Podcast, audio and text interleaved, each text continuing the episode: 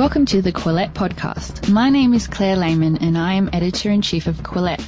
Quillette is where free thought lives. We are an independent grassroots platform for heterodox ideas and fearless commentary. Our podcast is a team effort and is jointly hosted by myself, Associate Editor Toby Young, and Canadian Editor Jonathan Kay.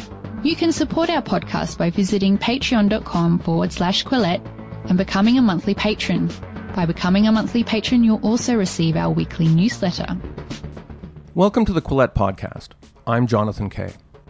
Every once in a while, someone asks me my opinion on Donald Trump. Will he get impeached? Will he get reelected?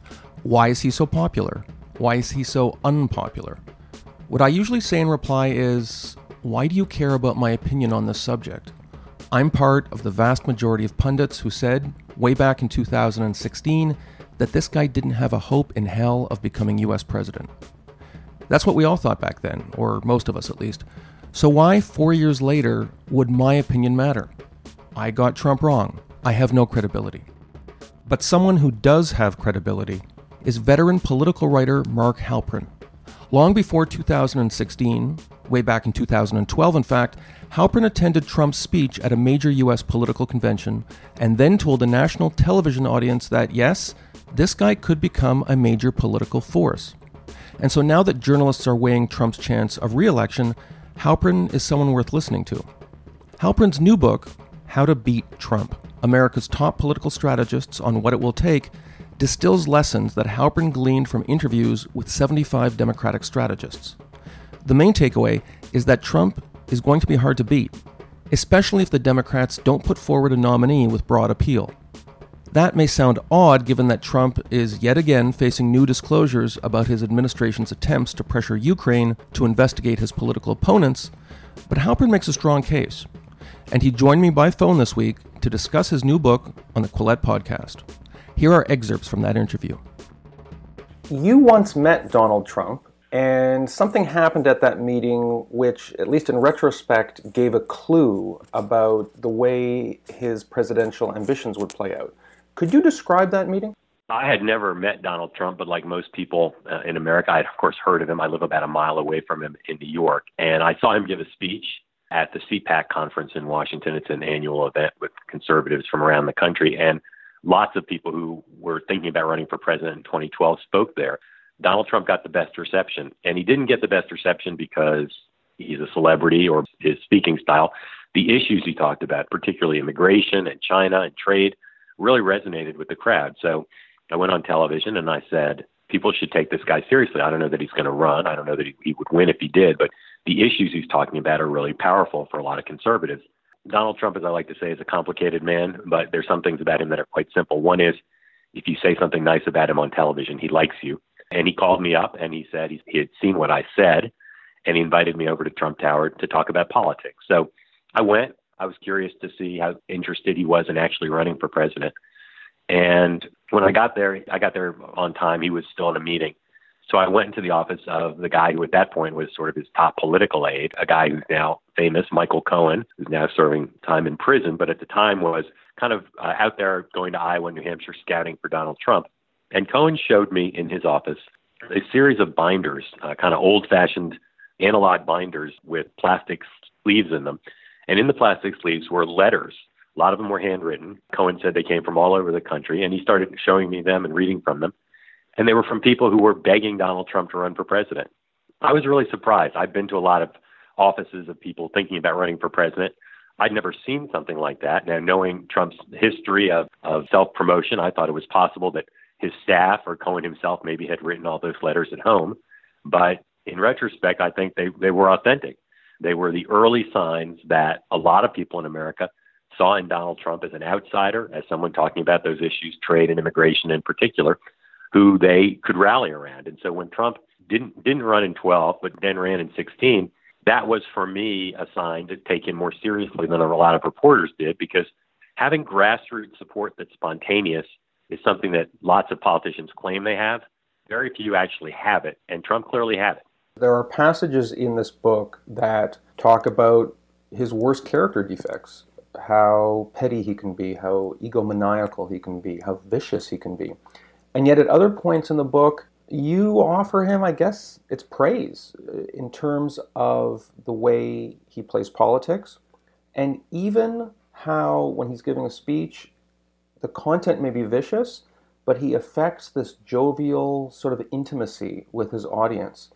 Was it hard for you to combine these two elements? No, no, because this is not a partisan book. It's not a pro-Trump or anti-Trump book. It's a it's a reported book, and so when I am writing about Trump's negative aspects, or when I'm writing about his positive aspects, it's really almost entirely out of the mouths of the 75 Democratic strategists I interviewed, either directly quoting them or, or informed by what they said. So, one of the, the, the most important parts of the book or aspects of the book, I think, is the degree to which a lot of Democratic strategists, including ones working for presidential campaigns, are worried that Trump is going to win. Part of why they're worried is because incumbents in our country's history usually do win re-election, but partly it's because they appreciate Trump's ability to communicate they appreciate his ability to rally his supporters. They appreciate his ability to use tactics that are often vicious but are also effective.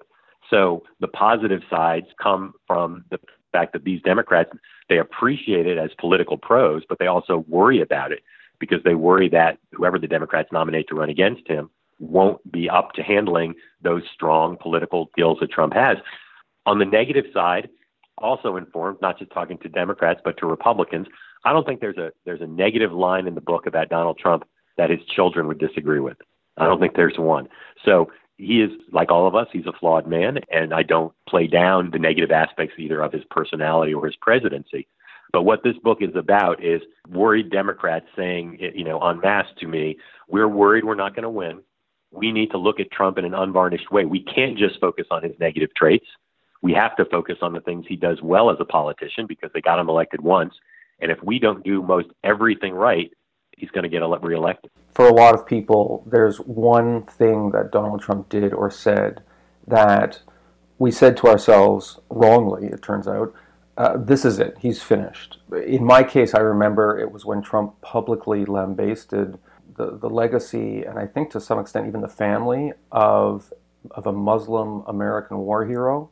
I remember, like, wow, this guy's done was there a point for you ever that you said to yourself, you know, again, wrongly, that's it, this, this guy's done? I thought the Access Hollywood tape was potentially lethal, and frankly, uh, so did Trump. He was faced with an unprecedented set of challenges. Came out on a Friday, he had a debate on Sunday, and that 48 hour period, I think, certainly held a lot of peril for him. And there were a lot of Republicans saying, you know, on his own team, well, he can't make it. He's not going to be the nominee anymore, even though He's already, you know, gotten the nomination at the convention. He showed in that 48 hours a lot of the traits that Democrats are worried about. You know, Bill Clinton was a survivor as well. Bill Clinton was someone who faced during his time as a candidate, his time in the White House, faced moments where people said, "Well, that's it. You know, that, that's the end of the road politically for this guy." People say that about Trump too.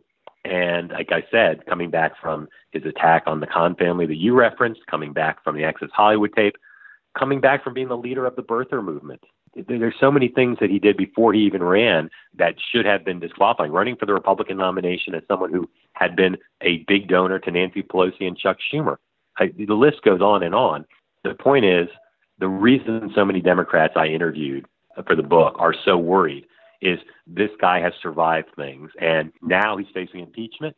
And a lot of Democrats, you know, I went back and talked to people I interviewed for the book, and they said impeachment probably just going to make him stronger. He won't be convicted by the Senate, and this will allow him to rally his base and, and could potentially turn off a lot of independent voters. And it kind of blots out the sun and the oxygen for the Democratic candidates vying to face off against Trump. So probably Access Hollywood was the moment I thought he might not make it, but I think at this point people are foolish to think that if there's anything Trump can't at least theoretically survive. You have a chapter early in the book where you describe this amazing meeting that took place, I think it was 1991, at the home of a major Democratic fundraiser. Right. And you had a whole bunch of prominent Democratic presidential candidates who had assembled, including most famously Bill Clinton. And it's this incredible scene because obviously all the candidates are there working on their own behalf, but there was also this sense of collaboration among the donors and the organizers, uh, party officials,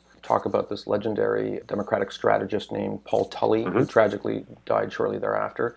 Everybody in the room seemed to feel like they needed the party establishment as much or perhaps more than the party establishment needed them. And so that at least at that stage they were all going to collaborate because they didn't have the means to get their message out as presidential candidates at that stage without the party. Yeah. As I read it, I thought to myself how much has changed because in 2019, every person in that room would also have the option of saying, screw this, I'm just going to get my message out on social media. I don't need the party.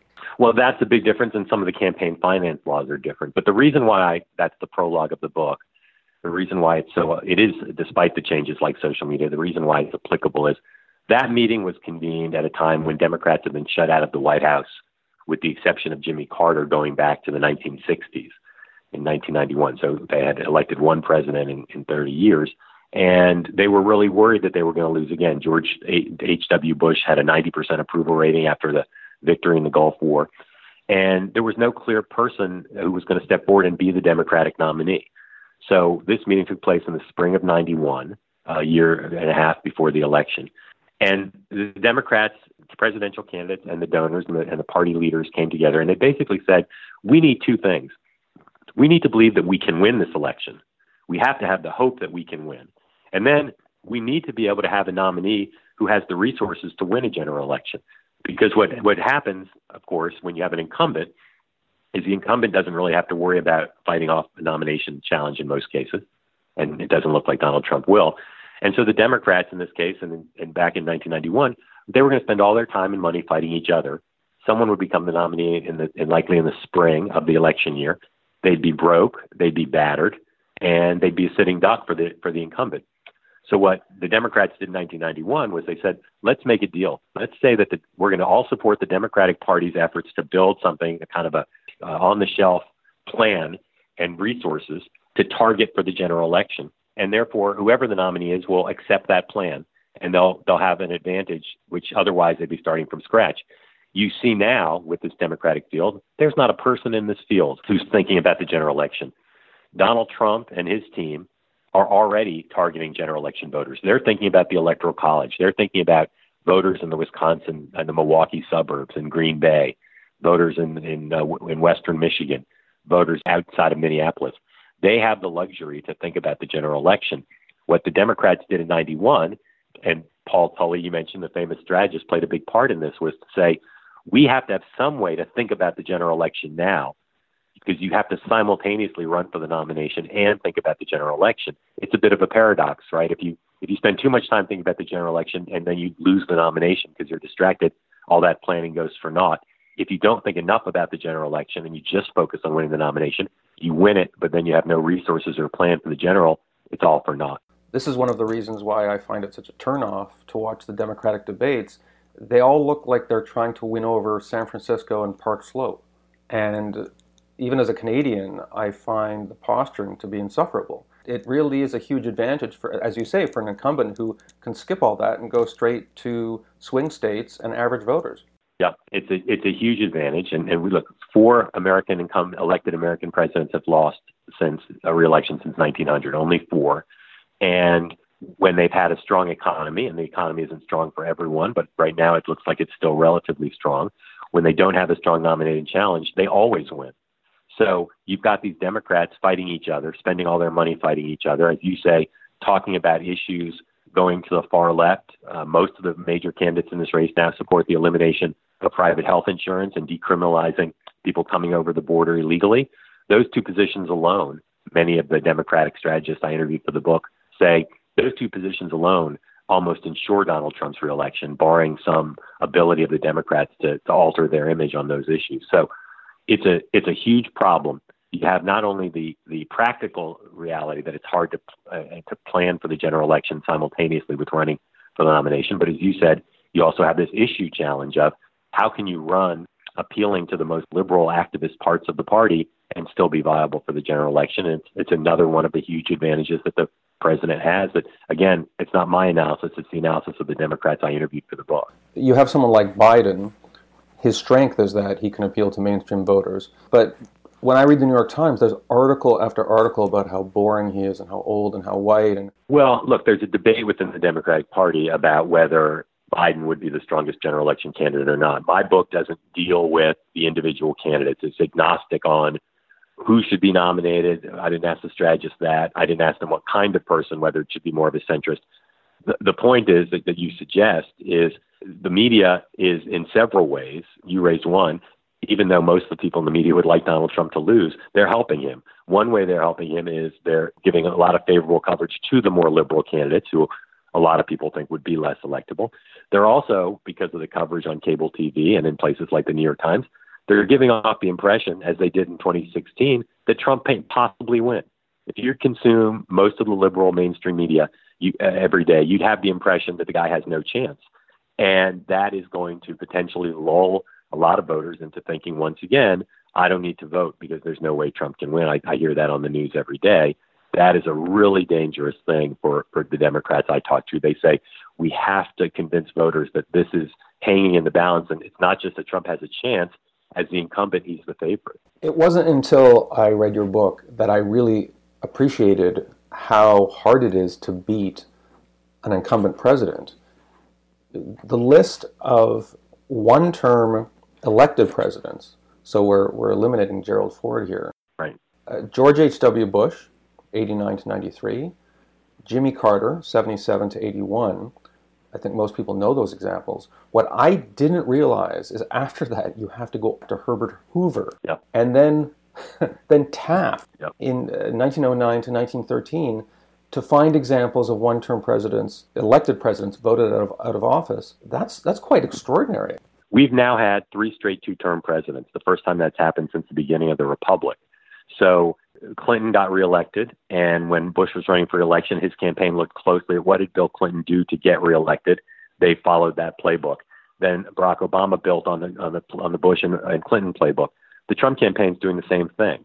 One of the most important things, and if you look at the examples of Carter and, and George H.W. Bush, the two modern presidents who lost reelection after being elected, they had tough nomination challenges. Pat Buchanan ran against George Bush and um, Ted Kennedy ran against Jimmy Carter, and that really hurts you. It hurts you for a variety of reasons, resources and, and impression of strength, which is so important in any presidential candidate. So doesn't look like Trump's going to have a tough nomination challenge. He has the ability to look at, and his team has done this, what the last three guys did to get reelected.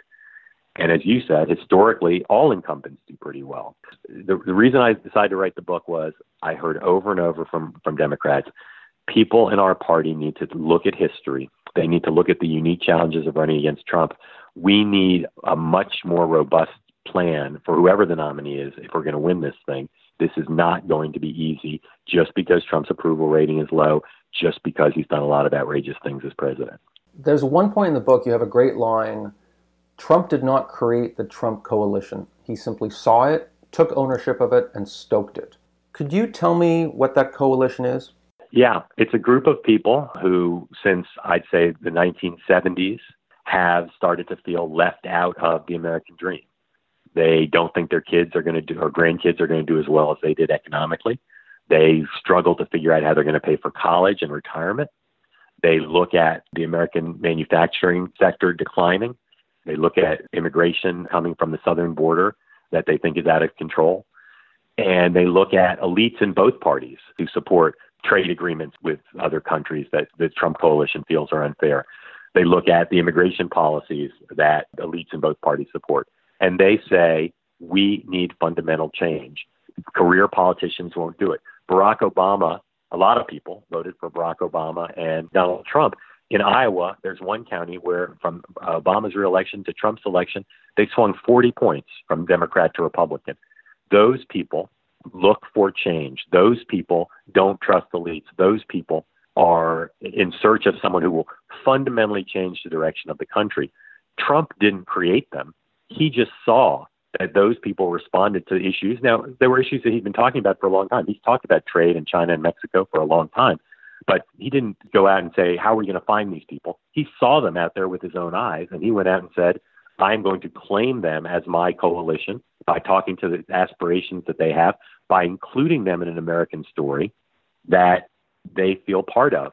That's what they want. They want to be part of the American story, not told you need to move from your rural place you live or your, man, your, your manufacturing town that's lost all its jobs. and go to a big city. They want to live right where they live and they want to be part of America. You talk about the way Speaker Nancy Pelosi and Senator Charles Schumer and even Hillary Clinton, and you write, quote, their public presentations about the problem, this is Chinese trade imbalance, have tended toward prescriptions rather than the kind of emotional, story-based communication that Trump utilizes, end quote. That was fair enough, but then you also write that Democrats can't condescend to these voters. How do you not condescend to them and yet at the same time avoid a factual policy based approach? Right. Great. It's a great question. And, and I asked a lot of the people I interviewed for the book to talk about that. By talking about it in a vivid way, you, sure, you can have a policy plan and, and should have a policy plan too, but talking about specifics, talking about specific Chinese companies, specific American companies, specific American workers who are losing out to make it a more emotional, tangible, and human issue, not some abstract about statistics and currency fluctuation. One of the best descriptions, I think, in the book about the difference between Trump and a lot of the Democratic candidates is Trump is a storyteller. A lot of the Democrats are policy planners, and storytellers tend to win in politics. One of the people I interviewed said, We need people who run for president in our party who, who weren't debate champions, but who were theater majors, people who know how to tell a story. That was Will Robinson, I think. Will Robinson, yeah, longtime Democratic strategist. You can tell a story that doesn't condescend. It just needs to be emotional and illustrative and also have your policy plan. Which immediately made me think of Ronald Reagan, two term president and had a long career in entertainment, uh, radio, film. And yet, in many ways, Trump is the anti Reagan in the sense that Reagan was all about optimism and yet you talk about the line that stuck in my mind was Trump's oddball cocktail of anger. Tell me about how this theater of optimism that Reagan presented transformed over a few decades into this I don't want to call it a theater of misery, but sometimes it does have a genuinely apocalyptic overtones. Yeah, it's apocalyptic and dark. You know, America from the time of Reagan, even though even though there were certainly hard times in the 70s and 80s, you know, with Iran and and energy crisis and inflation. There was a lot of problems back then. America still felt, for a lot of people, like an exceptional place. Americans still had a lot of optimism that Reagan tapped into. The last couple decades have been quite negative for a lot of people. The financial crisis, in particular, 2007, uh, 2008, really scared a lot of people and made them feel more pessimistic that the country was on the wrong track. Trump is certainly darker than Reagan. I think I think people overstate the extent to which he's purely dark. But what what he shares with Reagan is he's a great storyteller. Even even people, most people I know who hate who hate Donald Trump detest him. If he's on TV, they turn up the volume. They can't look away. They want to hear what he's saying. He has an entertaining style of speaking that's engaging, even when he's being dark. But but he also always, almost always, has a wink and a smile, at least as part of his routine. So in a, in a in a speech that's 70 minutes, you're going to hear a lot of dark, but you're also going to hear some some jokes. You're going to hear some humor. You're going to see some smiles from Trump.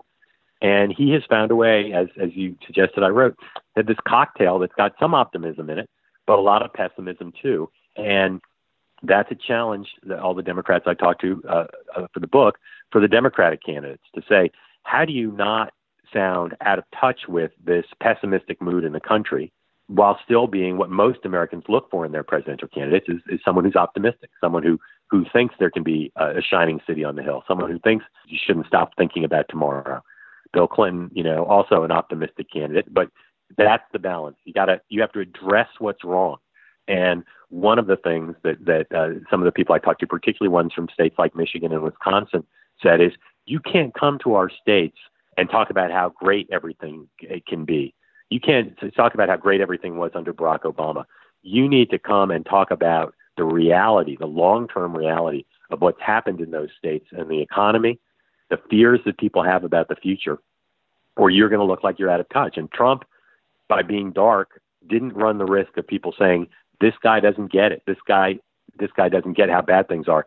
People, people who voted for Trump said he gets it. He gets how bad it is, and we think it's so bad we're willing to roll the dice on this guy and let him go to Washington and blow things up and start from scratch. Your book is not intended in any way as a hit job on Hillary Clinton but there was a section where you talk about her campaign slogan in 2016, uh, which was Stronger Together, in case anyone forgot, since it was somewhat forgettable. You you talk about this is something I didn't realize that that slogan was picked off a list of 85 options compiled by a committee right. of consultants. When I heard that fact, it made me hate the slogan even more. The fact that right.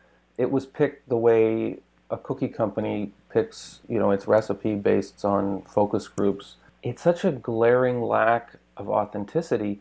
To some extent, in this age of consultants, do you need a candidate who just points at a whiteboard and says, "That's the one. I like that one. I'm going with it." How did "Make America Great Again"? How did that slogan come into being? Yeah. Well, first, to go to your first point, I, I just want to reinforce. I write about some negative examples of past candidates who haven't done well. Some Republicans, some Democrats because the consultants would, would point to examples and say, here's something that Mitt Romney did wrong, or here's something that even Barack Obama did wrong, or, or some positive examples as well. Hillary Clinton did some things that clearly were were exa- negative examples, and, and the slogan choice is one of them. Um, it, it was the most forgettable slogan of all. And as I write in the book, occasionally I'd be talking to our own aides, and they would have trouble remembering what their campaign slogan was. Make America Great Again was not original to Donald Trump. Some past candidates had used it as well he thought of it, and and as we know, one of the great strengths he has is he's great at coming up with marketing slogans, both positive, like "Make America Great Again," and and negative ones, say you know "Crooked Hillary" or uh, "Low Energy Jeb." He he has the ability to come up with things. So Trump came up with that early. Again, it's been used previously, but he latched onto it early, and I don't think there's been a slogan for anything, not just a presidential candidate, in the last 20 years that has had such universal recognition. Everyone in America, and frankly, lots of people in Europe and Asia and Latin America could tell you what Donald Trump's campaign slogan was, and that is that is a powerful marketing tool. Although your book doesn't focus at all on any particular Democratic candidate, which I guess you can't because they could drop out between the time your book goes to the press and the time people read it we're having this conversation in late 2019, and we know who the field is. What are the hopeful signs you see from this field, and who could win? Well, uh, if you talk to the Democrats I talk to, from the establishment, from the progressive wings, etc., there's still real fear that that they're not sure that any of these candidates can win a general election. Most people in the establishment think that Joe Biden has the best chance. I talked to a lot of people, elected officials, and, and, and establishment strategists and donors who say they think Biden is literally the only one of the leading candidates who could win a general election. On the other hand, eh, the people I talked to in the progressive wing of the party say an old establishment figure who's been around forever, who doesn't really seem to stand for anything memorable, who's been a failed presidential candidate in the two previous times he's run, they don't see Joe Biden being able to win. They think that Elizabeth Warren or Bernie Sanders could excite people more. And then there's people who say we need someone from the establishment, but that we need someone younger, someone who more represents change. And so someone like the, the Indiana Mayor Pete Buttigieg or Amy Klobuchar or, or, or um, Senator Harris from California, I'd say that those are the currently those are the six candidates that people are talking most about. And there's no there's no agreement. There's no consensus in the party about who's the strongest. And you've seen lately in some leading newspapers stories about, well, maybe someone else will get in the race. Maybe Hillary Clinton will run, or former New York City Mayor Mike Bloomberg will run, or John Kerry. So there is there is great worry in the party. You know, when I started out writing the book, as I said, I was inspired by the degree of worry there was. Now that the field, as you correctly said, is sort of has sort of gelled, and we see who's likely to be in the finals here when voting starts in, in early uh, next year, uh, people are still worried. There's no consensus whatsoever about who would be the strongest candidate or what kind of person would be the strongest candidate. The consensus is Donald Trump's going to be very tough to beat no matter who the Democrats nominate. Congratulations on the publication of your new book. Thanks so much. I appreciate it. Thank you for taking the time. If you would like to support Quillette, please consider becoming a patron. Head to our Patreon page. That's patreon.com forward slash Quillette. If you haven't already, follow us on social media. We're on Twitter, Facebook, and Instagram. Do you like what you're hearing? Perhaps you would like to read more about the issues in today's discussion. Head to Quillette.com where you will find more content.